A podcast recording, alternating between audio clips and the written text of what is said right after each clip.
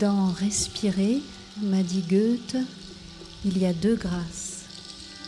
L'air qu'on s'incorpore et celui qu'on lâche.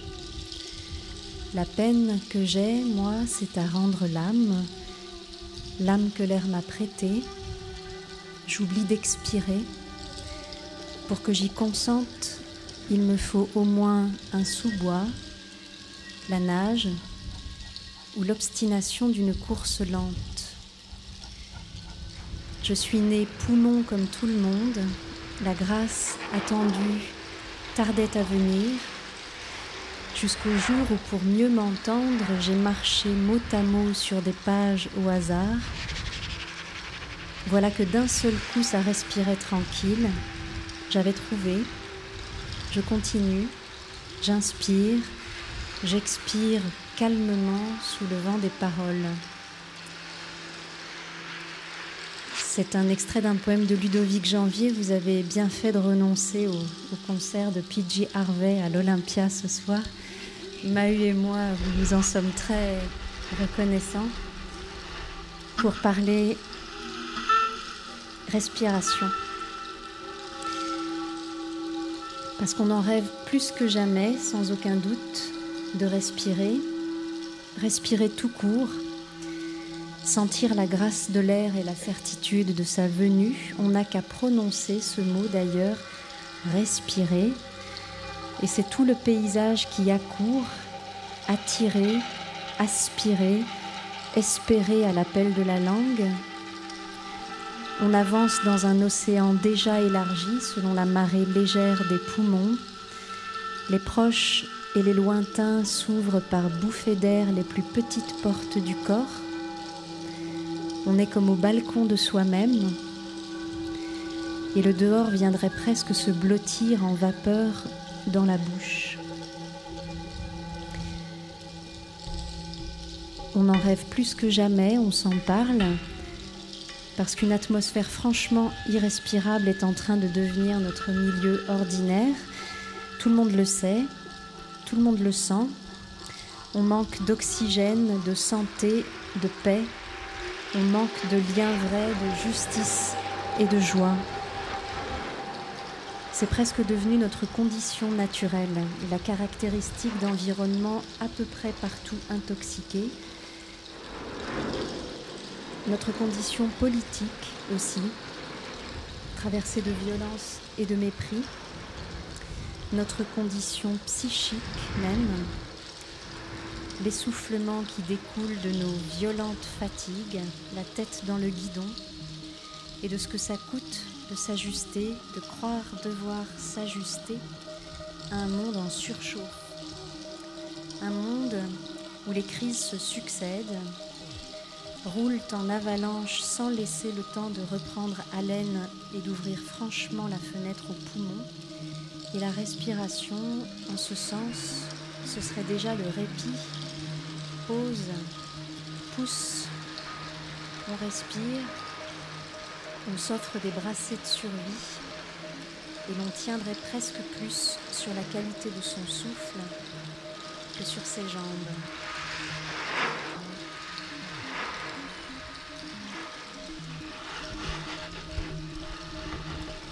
C'est en termes de respiration que se formule d'ailleurs l'exigence de justice sociale Quelques semaines avant l'apparition du Covid, George Floyd mourait après avoir suffoqué plus de 8 minutes sous le genou d'un policier. I can't breathe. Et la protestation du corps privé d'air est devenue le symbole de la lutte contre un monde qui se brutalise et qui veut appuyer et s'appuyer sur nos fragilités. Il est temps d'affirmer comme l'a fait Achille Membe au début de la pandémie, un droit universel à la respiration. Et ce droit à la respiration, ce n'est pas uniquement le droit pour chacun de respirer dans des milieux dépollués, non, c'est le droit à une vie respirable, c'est-à-dire désirable, une vie qui vaut la peine, une vie à laquelle tenir. C'est le droit d'attendre beaucoup de la vie l'espoir de fraterniser dans la respiration, l'espoir de détoxiquer nos quotidiens, de respirer enfin avec les autres. Parce que pour respirer, en effet, il faut de l'air, mais il faut surtout une qualité de lien, de paysage, d'avenir, beaucoup d'autres personnes avec qui respirer, en qui espérer et qui puissent respirer en vous. Tout un monde, en fait.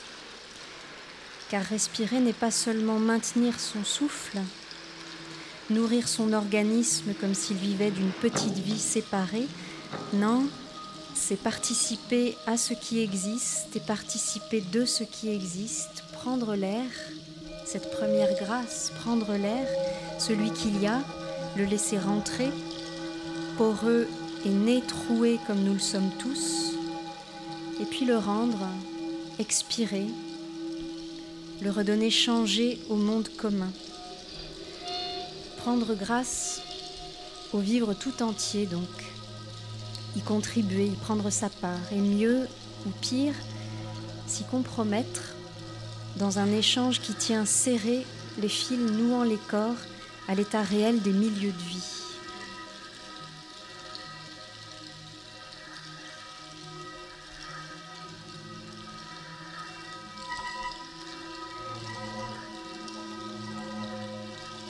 Pourrait presque affirmer depuis deux siècles l'évidence d'une nouvelle condition respiratoire, un air nouveau, une situation inédite faite aux vivants, marquée par l'industrialisation à outrance, l'exploitation généralisée des énergies fossiles, la déforestation, c'est-à-dire l'attaque de ces poumons cosmiques que sont les forêts, l'asphyxie progressive des sols, les sécheresses, les canicules, les incendies à répétition.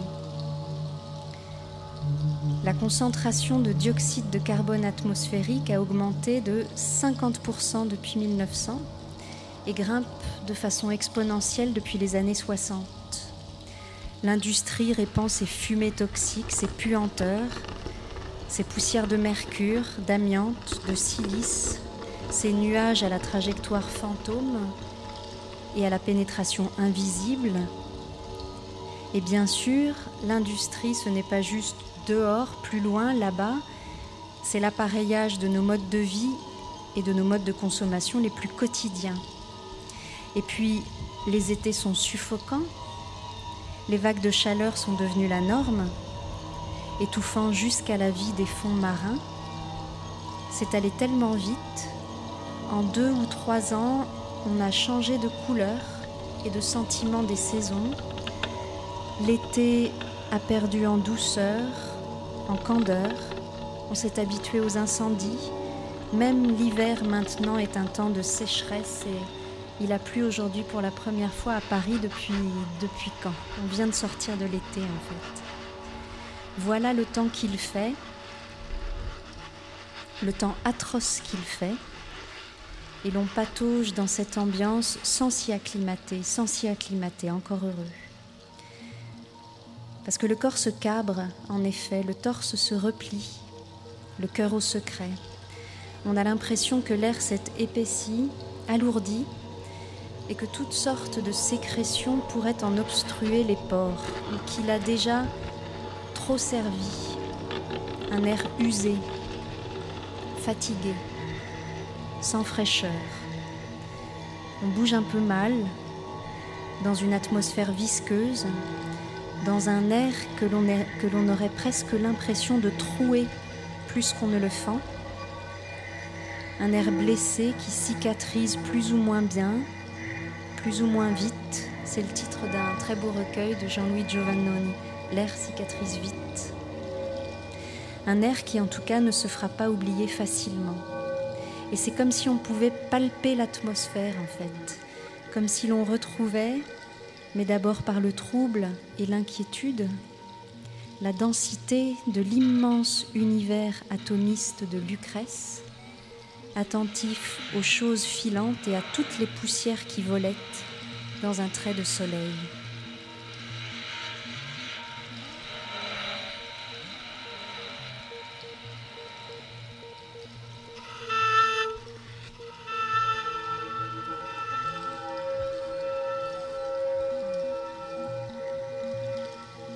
Cette conscience d'une atmosphère épaissie, il ne faudrait pourtant pas en avoir une conception un petit peu trop fascinée, apolitique, aveugle à la distribution très inégale des toxicités et des contaminations, parce que les pollutions s'accumulent évidemment avant tout dans le corps des plus pauvres, environnement insalubre, proximité des sources de pollution, nature des métiers exercés, habitat précaire, défaut d'accès aux soins.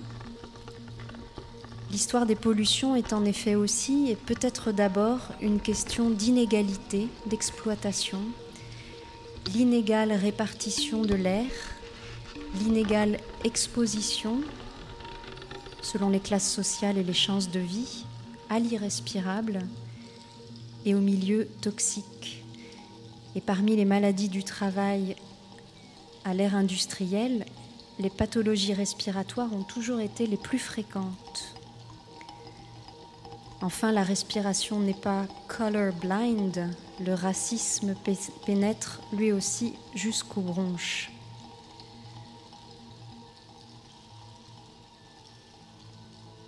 La grâce de l'air, en fait, la grâce de l'air sur laquelle tout corps devrait pouvoir compter, mais qui se distribue en réalité très très mal, socialement, racialement. Cette grâce de l'air, on l'a senti d'un coup avec la pandémie, quand elle s'est mise à manquer à la plupart. Beaucoup de gens auront sans aucun doute pendant cette période changé de rapport à leur propre souffle et à l'idée qu'ils se font de ce que porte l'air ambiant. On s'est inquiété à la fois de ce qu'on laissait rentrer, poreux troué comme tout le monde, mais aussi sans aucun doute de ce qu'on laissait sortir. On s'inquiétait de la conviction peut-être nouvelle du fait que notre respiration finit toujours dans quelqu'un d'autre, que l'air qu'on lâche finit toujours dans un autre corps. Mais on n'aurait pas eu besoin de ça en vérité pour avoir le sentiment d'un temps irrespirable. Il suffisait par exemple de l'évidence de la surchauffe au travail, de l'épuisement des personnes et des ressources, de salariés à bout de souffle, enserrés dans des quotidiens pesants et sans promesses, et de la multiplication de ce qu'on peut appeler les maladies de l'adaptation, de ce que ça coûte de s'ajuster, de croire devoir s'ajuster à un monde social qui va mal, un monde brutal et qui sonne faux. Et c'est comme une inflammation globale, en fait, où la santé ne résiderait pas dans un rendez-vous de chacun de nous avec lui-même, avec les capacités ou les fragilités de son propre corps, mais dans un défaut général de respirabilité des milieux et des modes de vie. L'inflammation, je connais bien. J'ai vu mon père, boulanger, commencer chacune de ses journées de travail par une quinte de toux ou une crise d'éternuement et vite, vite, vite porter un masque, le même que ceux auxquels le coronavirus nous a habitués dans les années 80. C'était l'effet de la farinose, l'asthme des boulangers, une pathologie qui n'est pas due à la finesse des poussières de farine. Moi, je croyais que c'était cette finesse des poussières qui faisait qu'on se mettait à tousser. Non, une pathologie qui est due aux intrants que les farines contiennent, c'est-à-dire aux pesticides utilisés dans la culture du blé, donc en fait à tout un état du monde, agricole, industriel, commercial, alimentaire, un état partagé mais dont les pollutions trouvent surtout leur chemin à travers les poumons des travailleurs et de leurs enfants, volontiers asthmatiques eux aussi tousser tous les jours, s'en accommoder. J'ai longtemps pensé, cru devoir penser là aussi, à l'humilité, voire au peu de prix qu'il faut s'accorder à soi-même pour endurer ça, pour se dire que c'est normal, que ça fait partie du métier, que c'est le métier qui rentre. Mais mon père m'a dit qu'il avait dès les années 80 alerté l'inspection du travail, que les experts ont écouté, ont peut-être faim la surprise, l'engagement. Non, c'est vrai. Ah, il faut qu'on s'occupe de ça. Tenez, on s'y met tout de suite. et puis plus rien.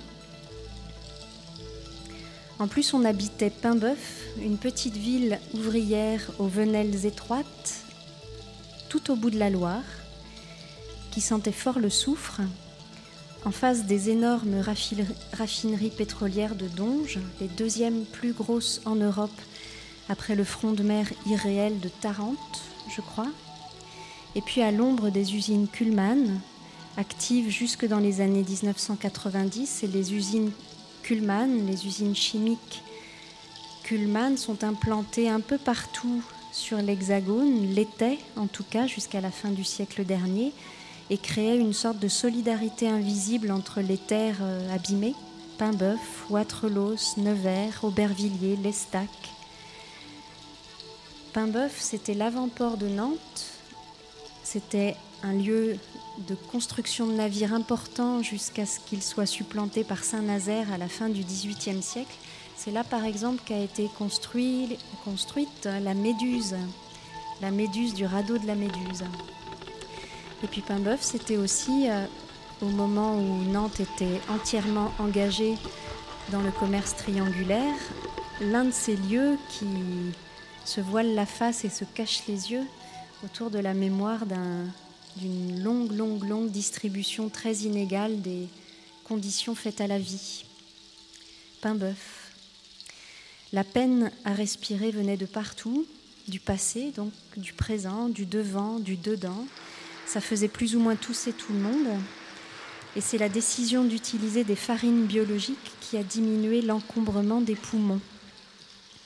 Pas vraiment du fait d'une prise de conscience environnementale, mais pour se sentir mieux, et peut-être qu'au fond c'est exactement la même chose. Le corps savait, il a trouvé, on a déménagé,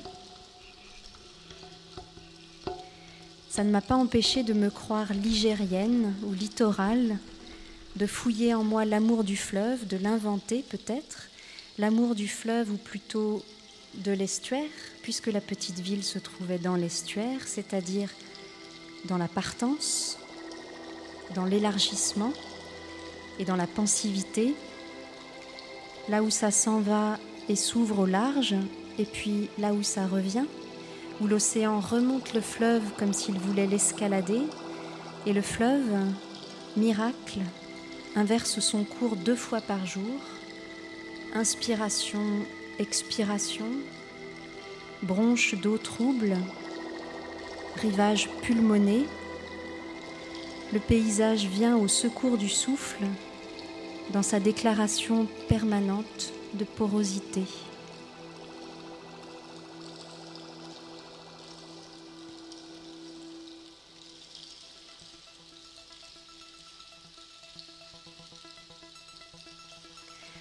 À la respiration, c'est vrai, il faut tout un monde. Respirer, c'est éprouver que l'on doit le fonctionnement de son organisme à beaucoup d'autres qui nous le doivent à leur tour. Nous respirons le dehors et le dehors respire et se respire en nous. Et ce n'est pas seulement que l'air pénètre le corps et en ressorte, c'est que le monde nous traverse, passant au sas de chacun, c'est que la vie entière repose sur ce métabolisme bien plus grand que chacun des corps qui y prend part et qui en prend sa part. L'air que les corps respirent, les, philosophes du vivant aujourd'hui, quelqu'un comme Emmanuel Ecocha le disent très bien, l'air que les corps respirent n'est pas une donnée géologique ou minérale, c'est le résultat de l'expiration d'autres vivants, leur exhalaison, leurs déchets. Chacun prend le monde et le rend, chacun mord dans l'air et le recrache, dans une sorte de compost atmosphérique. Les arbres, par exemple, voilà ce qu'en dit Aurélie Folia, la poétesse merveilleuse de Grand Monde. Debout, il l'était dès le début, sorte respirée à l'envers, tendre vers la lumière dont se faire vert, tendre vers la lumière dont se faire vert. C'est vrai, les arbres mangent la lumière du soleil, la transforment, la rejettent, et leur expiration est notre inspiration. Leurs déchets, c'est notre trésor. En eux, on mangerait presque le ciel. Et même les rivières naissent et vivent d'une longue exsudation des choses. Les sources ne sont ni des origines, ni des jaillissements. C'est la glace qui fond ou la pierre qui transpire, on appelle ça des exurgences. C'est la terre en sueur, c'est le monde en nage, c'est la rosée pour toujours.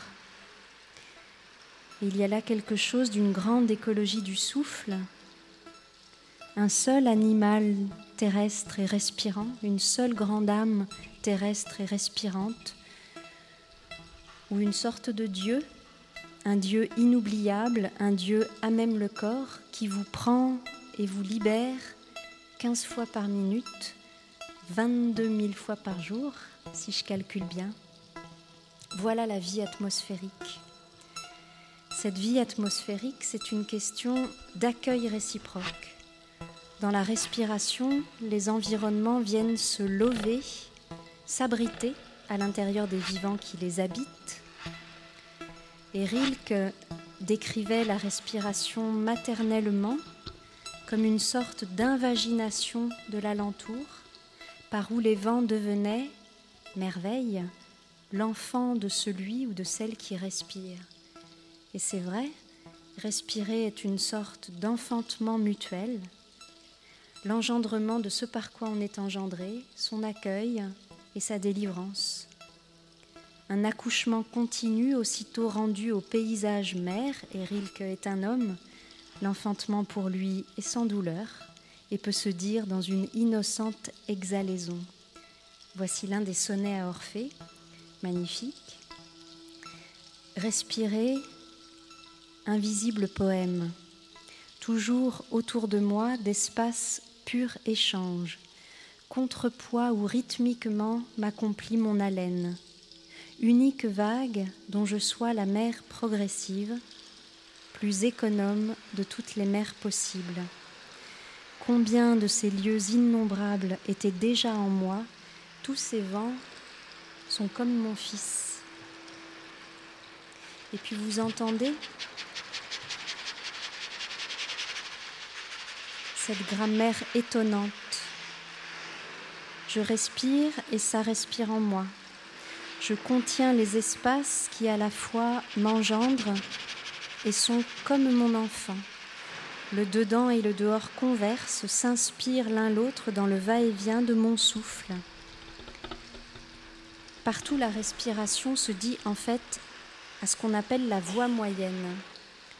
La voix moyenne en grammaire, c'est cette forme verbale dont le sujet n'est pas exactement ou pas seulement actif ou passif, mais à la fois sujet et objet, à la fois affectant et affecté, et qui se rend en général en français par la tournure pronominale.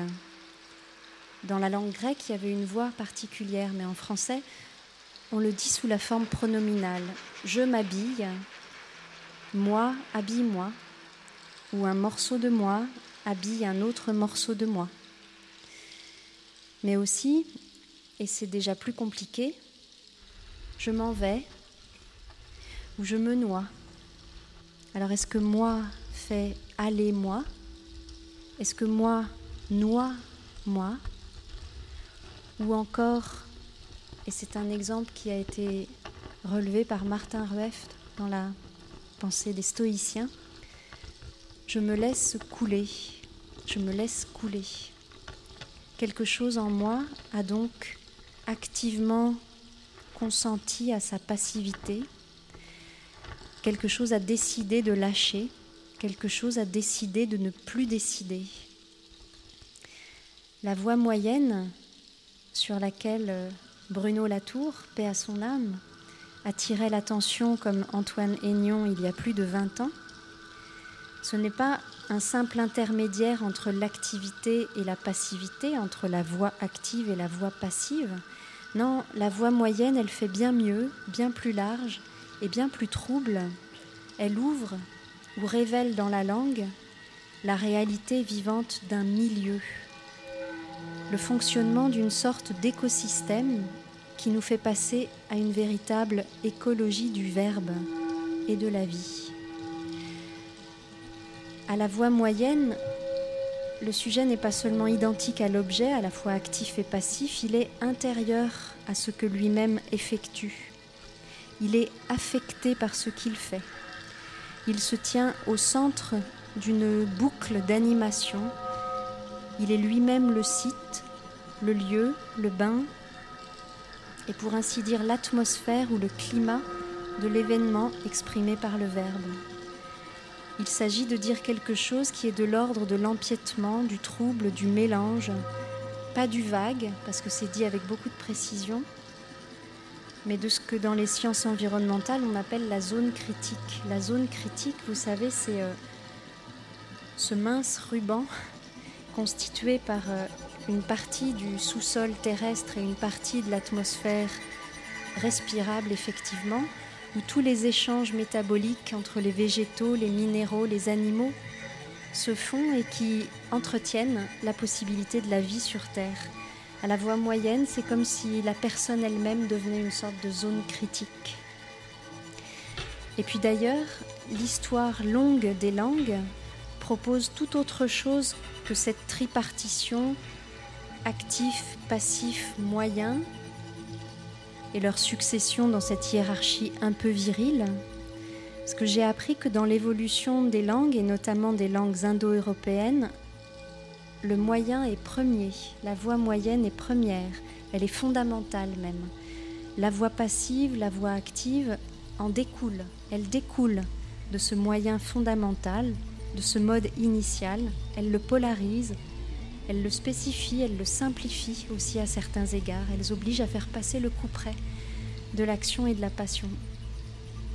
Et non seulement la voix moyenne a précédé la fixation des voix verbales, mais elle a aussi précédé l'apparition des marques de temps dans le verbe, des marques de mode, des marques d'aspect. Comme si le verbe était apparu dans nos bouches non pas pour dire une action ou un état, mais pour parcourir un événement conçu d'emblée comme un paysage, une sorte de territoire déployé dans la langue et par la langue aux alentours du couple sujet-verbe.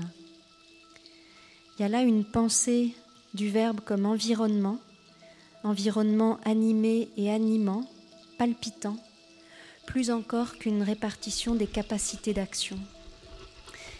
Comme si donc, d'abord indifférente même à la question du temps, c'est quand même stupéfiant, la conjugaison était faite et était apparue pour qu'un sujet rejoigne un verbe dans la clairière du sens, compose avec lui une zone plus ou moins large d'échange, une atmosphère, un champ qu'il y a lieu de considérer dans les désirs de pensée qui sont les nôtres comme un climat, le territoire humide et perméable de la langue, avec ses échanges, ses pénétrations, ses engagements, ses vulnérabilités, exactement ce dont on a besoin pour respirer et pour dire la respiration.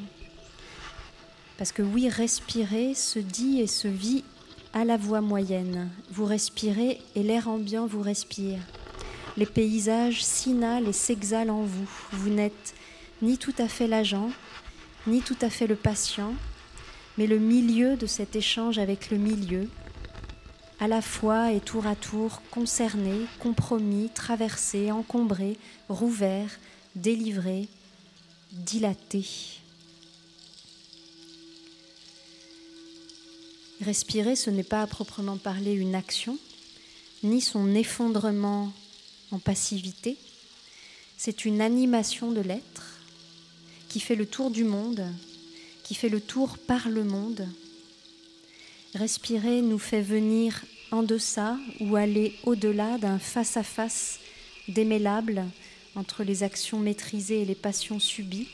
Respirer met le doigt sur le milieu et l'y garde, c'est le cœur de la manière dont un sujet se tient dans un environnement et constitue lui-même une sorte de zone métamorphique.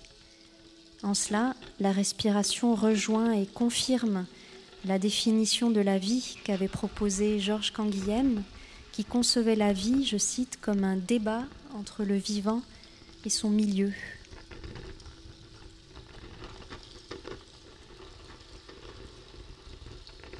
Un débat, une espèce de conversation paysagère en fait, un entretien. Mais il y a plus, parce qu'il faut aussi à tout instant consentir à respirer, consentir à ce qui est pourtant une nécessité physiologique et un mouvement réflexe, mais qui a la particularité d'être en partie contrôlable. Tout le vivant s'y trouve, pour ainsi dire, engagé. Je dis engagé parce que non seulement la respiration est une affaire de tout l'organisme, mais c'en est presque une décision je mets ce mot en attente, décision. Je l'ai retrouvé tout à l'heure à l'entrée de la maison de la poésie. Il faut que je retrouve la photo. Comme si respirer n'allait pas tout à fait sans moi, sans mon désir, sans mon acquiescement à la vie et au monde. Alors c'est un poème de Christophe Tarkos que j'ai vu inscrit tout à l'heure, euh, tout en transparence, sur la, la vitrine de la maison de la poésie. Je vis parce qu'il est agréable de vivre. Je sais pourquoi je vis. Je vis parce que cela me fait plaisir. J'ai bien vu que c'est agréable d'être vivant, qu'il y a des plaisirs. Si je suis en vie, c'est que je trouve qu'il est agréable de vivre.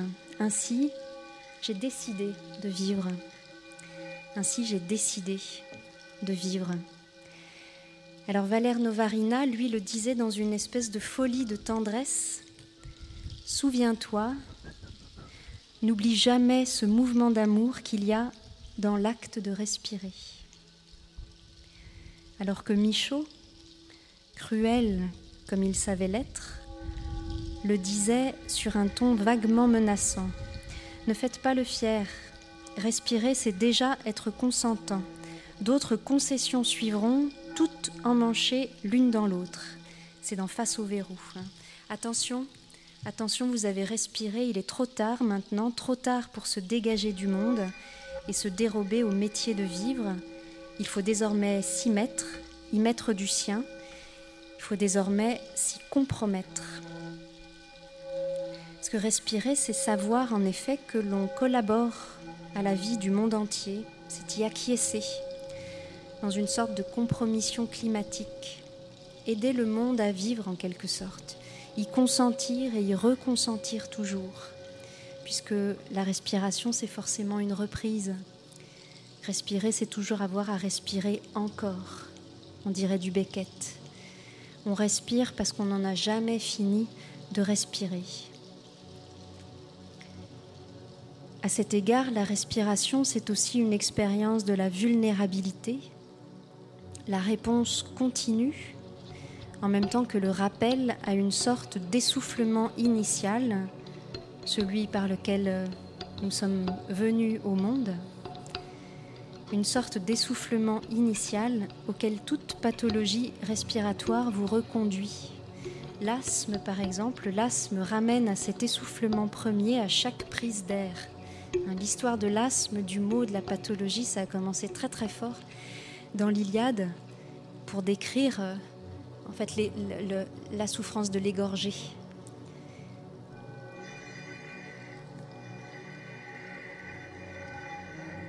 Je n'ai rencontré que très récemment la série photographique d'Alix Cléo Roubaud qui s'intitule 15 minutes la nuit au rythme de la respiration, une série qui date de 1980. Ce sont des images extraordinaires qui ont été littéralement fabriquée par le souffle de la photographe. Elle était allongée une nuit, nue dans un jardin en Provence, devant une allée de cyprès.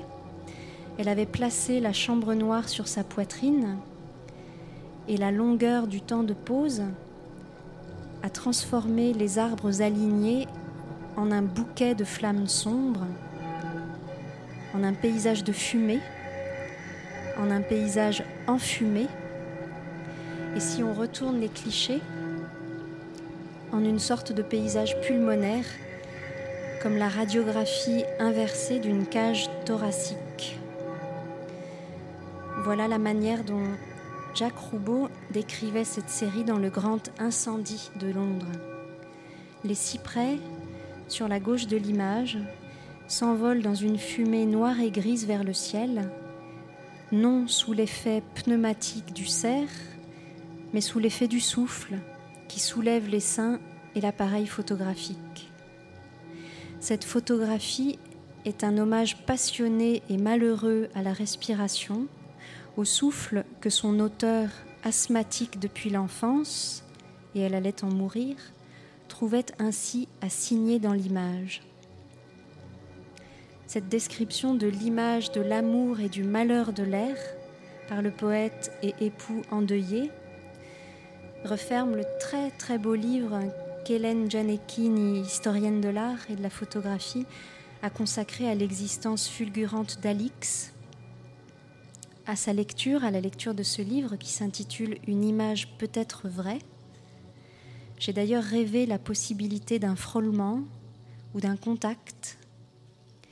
À la fin des années 1970, la photographe passait l'essentiel du mois d'août à prendre les eaux à la Bourboule, dans les Monts d'Or, pour soigner son asthme. Moi aussi.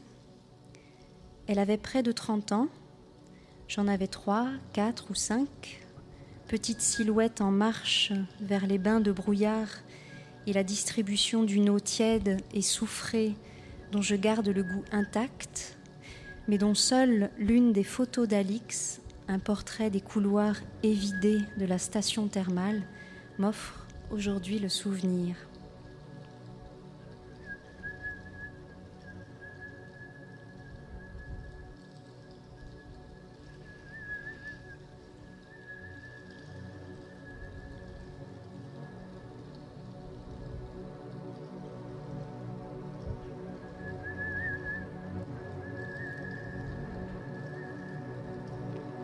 Il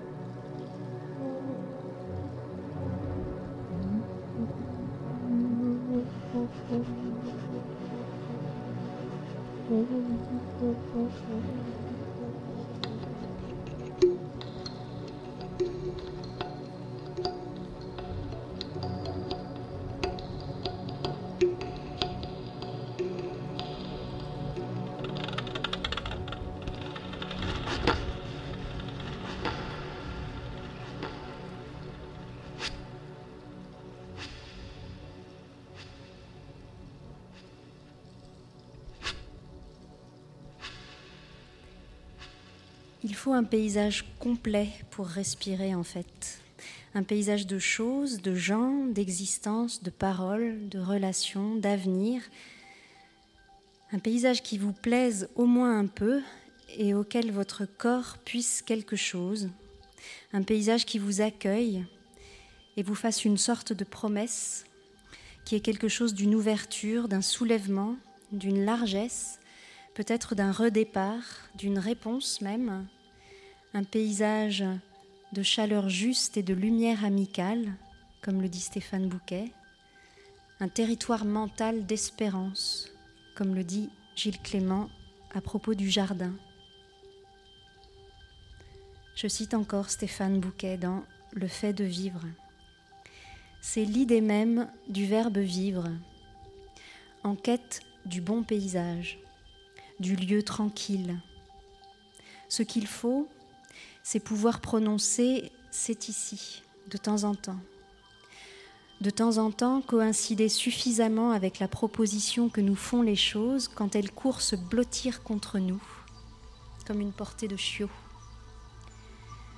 C'est ici, ici et par hasard, mais ici même, dans cette salle, ou avec ces deux arbres, ou avec ce banc, cette marche, ce ciel, ce mur. Sinon, on peine à aller jusqu'au bout du souffle, on peine à rendre l'air que le monde vous prête et que vous devez lui redonner, donnant, donnant.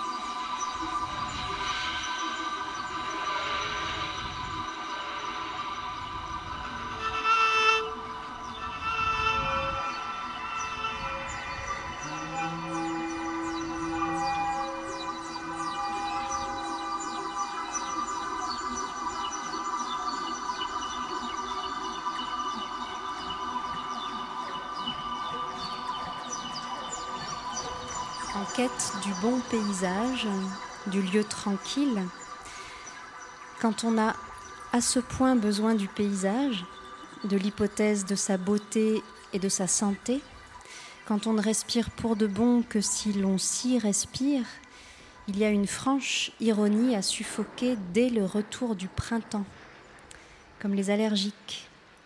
Et c'est une expérience que beaucoup d'entre nous connaissent, prosaïque, ordinaire, en croissance exponentielle, tant elle est exemplaire de ce monde abîmé.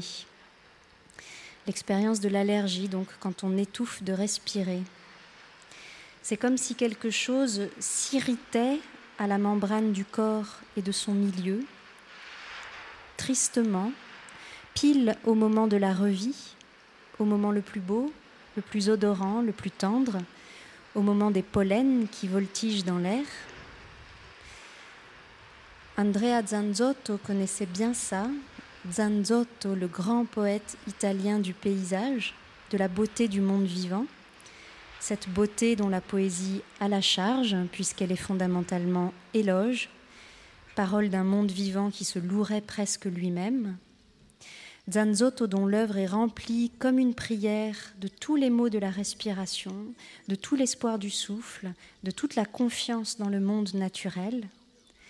Zanzotto dont l'œuvre est occupée à dire non seulement le paysage, mais sa nécessité, mais Zanzotto très lourdement allergique. Cet enfant de Vénétie, resté presque toute sa vie au même village, Pieve di Soligo, il respirait en effet très mal, encombré de mucus et d'asthénie, honteux de souffler comme une locomotive. Il suffoquait à chaque retour des pollens, pollen, pollinis, les fleurs de farine, matière fécondante des végétaux, semences divines mais aussi poison, poussière beaucoup trop fine pénétrant les bronches fragiles.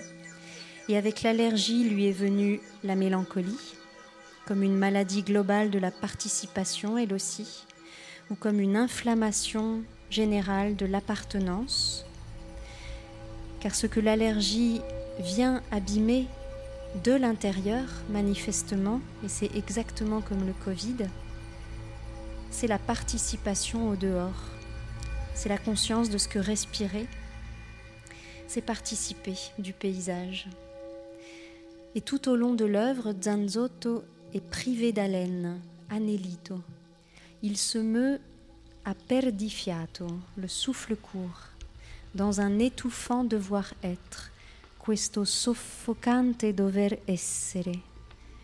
Le souffle, le flair, les foins, il soffio, il fiato, i fieni, fiutare, fluire, fremere, soffocare, suffiado, afflato. Partout un F un peu trop sonore siffle et suffoque dans sa page. À Faène, la bien nommée, il se dit haletant de foin, ansimante di fieni.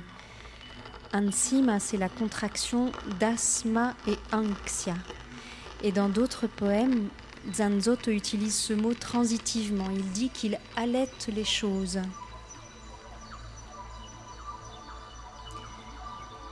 À Faène, haletant de foin, je te distingue, je te distingue tomber avec le regard dans le soleil des vers, dans le vin bref et âpre, parmi les pluies profondes, parmi les roses et les herbes. Ah, tout inhospitalier et sauvage parfum. C'est donc un homme qui attend tout des saisons, mais qui en suffoque qui étouffe non du manque d'air, mais du doux air qu'il y a, du verre subtil qui renaît, un homme saigné par le printemps, un homme qui serre les dents devant les fleurs. Et au long de cette œuvre, en outre, suffoqué aura changé de sens, ce sera politisé, chargé de formuler notre situation atmosphérique à tous, et c'est aussi ça qui fait le prix du poème, parce que bientôt c'est à l'industrialisation massive de l'agriculture, au sacrifice des paysans, à l'intoxication des milieux, à l'irrespirable général du monde, que Zanzotto radue ses asphyxies, l'asphyxie des poumons, mais aussi celle du regard posé sur un territoire aimé et dévitalisé, et l'asphyxie de l'espérance.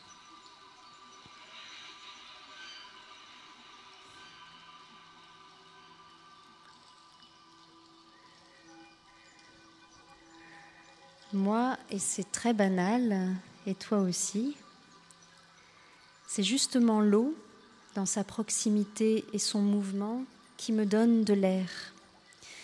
Le contraire de la mort dans mon rêve, ce n'est pas la vie, c'est la vague. Avec sa venue, on verse dans le vivre, pouls de la vague et rythme du respire, comme si le temps lui-même était un muscle. Respirer, comme nager, ne se déroule pas au long de la, falaise tranchante de l'action, mais forme une espèce de delta dans la parole, une désolitude, une dilatation, un territoire d'échange où le monde accourt par vagues. C'est comme si on vous ouvrait régulièrement et sans que ça s'arrête jamais une porte dans l'eau.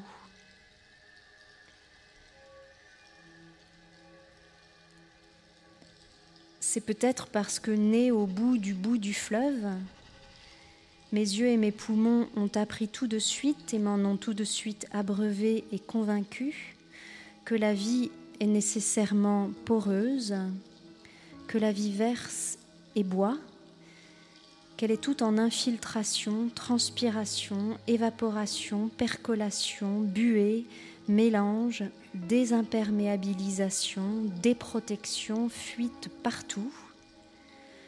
On dit d'ailleurs d'une terre qu'elle respire quand elle est desserrée, alvéolée, c'est-à-dire perméable et prête à avaler l'eau, et que la Loire respire lorsque, après la digue naturelle de granit du sillon de Bretagne, le milieu s'ouvre et qu'on arrive à ce qu'on appelle le ventre de l'estuaire. Alors désormais, je les cherche partout, ces échanges. Je les cherche du souffle et de la voix, la parole m'étant devenue une sorte d'estran du fleuve intérieur. Et j'écoute encore Zanzotto. Ora viene quest'acqua qu'io sospiro. Maintenant, elle vient, cette eau que je soupire.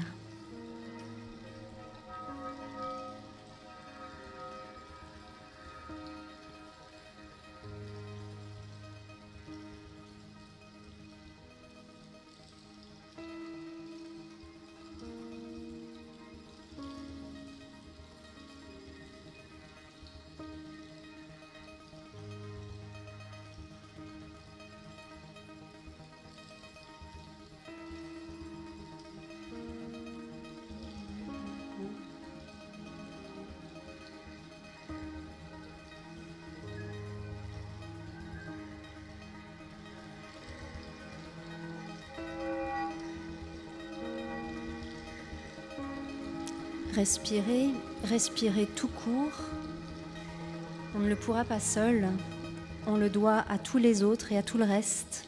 Et chacune, chacun, sent que par l'air qu'il ou elle expire, qu'il rend, l'air qu'il expire en buée, en déchets, mais aussi en gestes, en actes et encore en phrases, il concourt à produire ce qu'on appelle l'air du temps.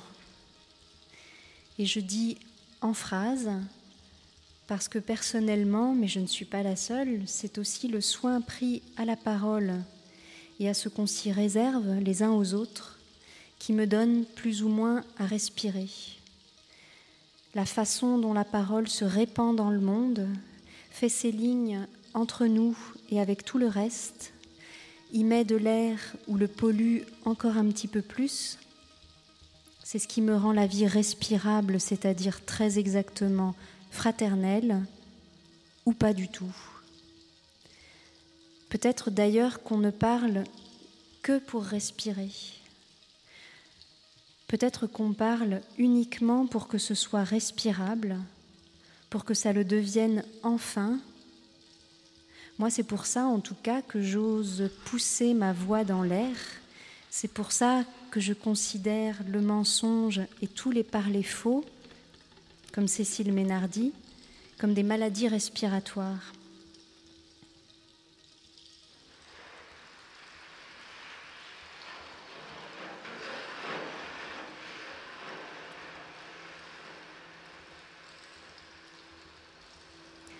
Alors vas-y, comme tu as toujours fait, en deux temps, deux temps plus une pause, le temps de laisser venir le futur dans la bouche. Inspire, espère. Inspire, espère. Ce sont les deux mots qu'accole Zeno Bianu dans sa suite pour le grand musicien Albert Heiler. Inspire, espère. C'est pour dire que dans la respiration, il y a l'air qu'on reçoit et l'espoir qui en vient, qui devrait en venir, un accueil et un avenir, un appel et une délivrance sous le vent des paroles.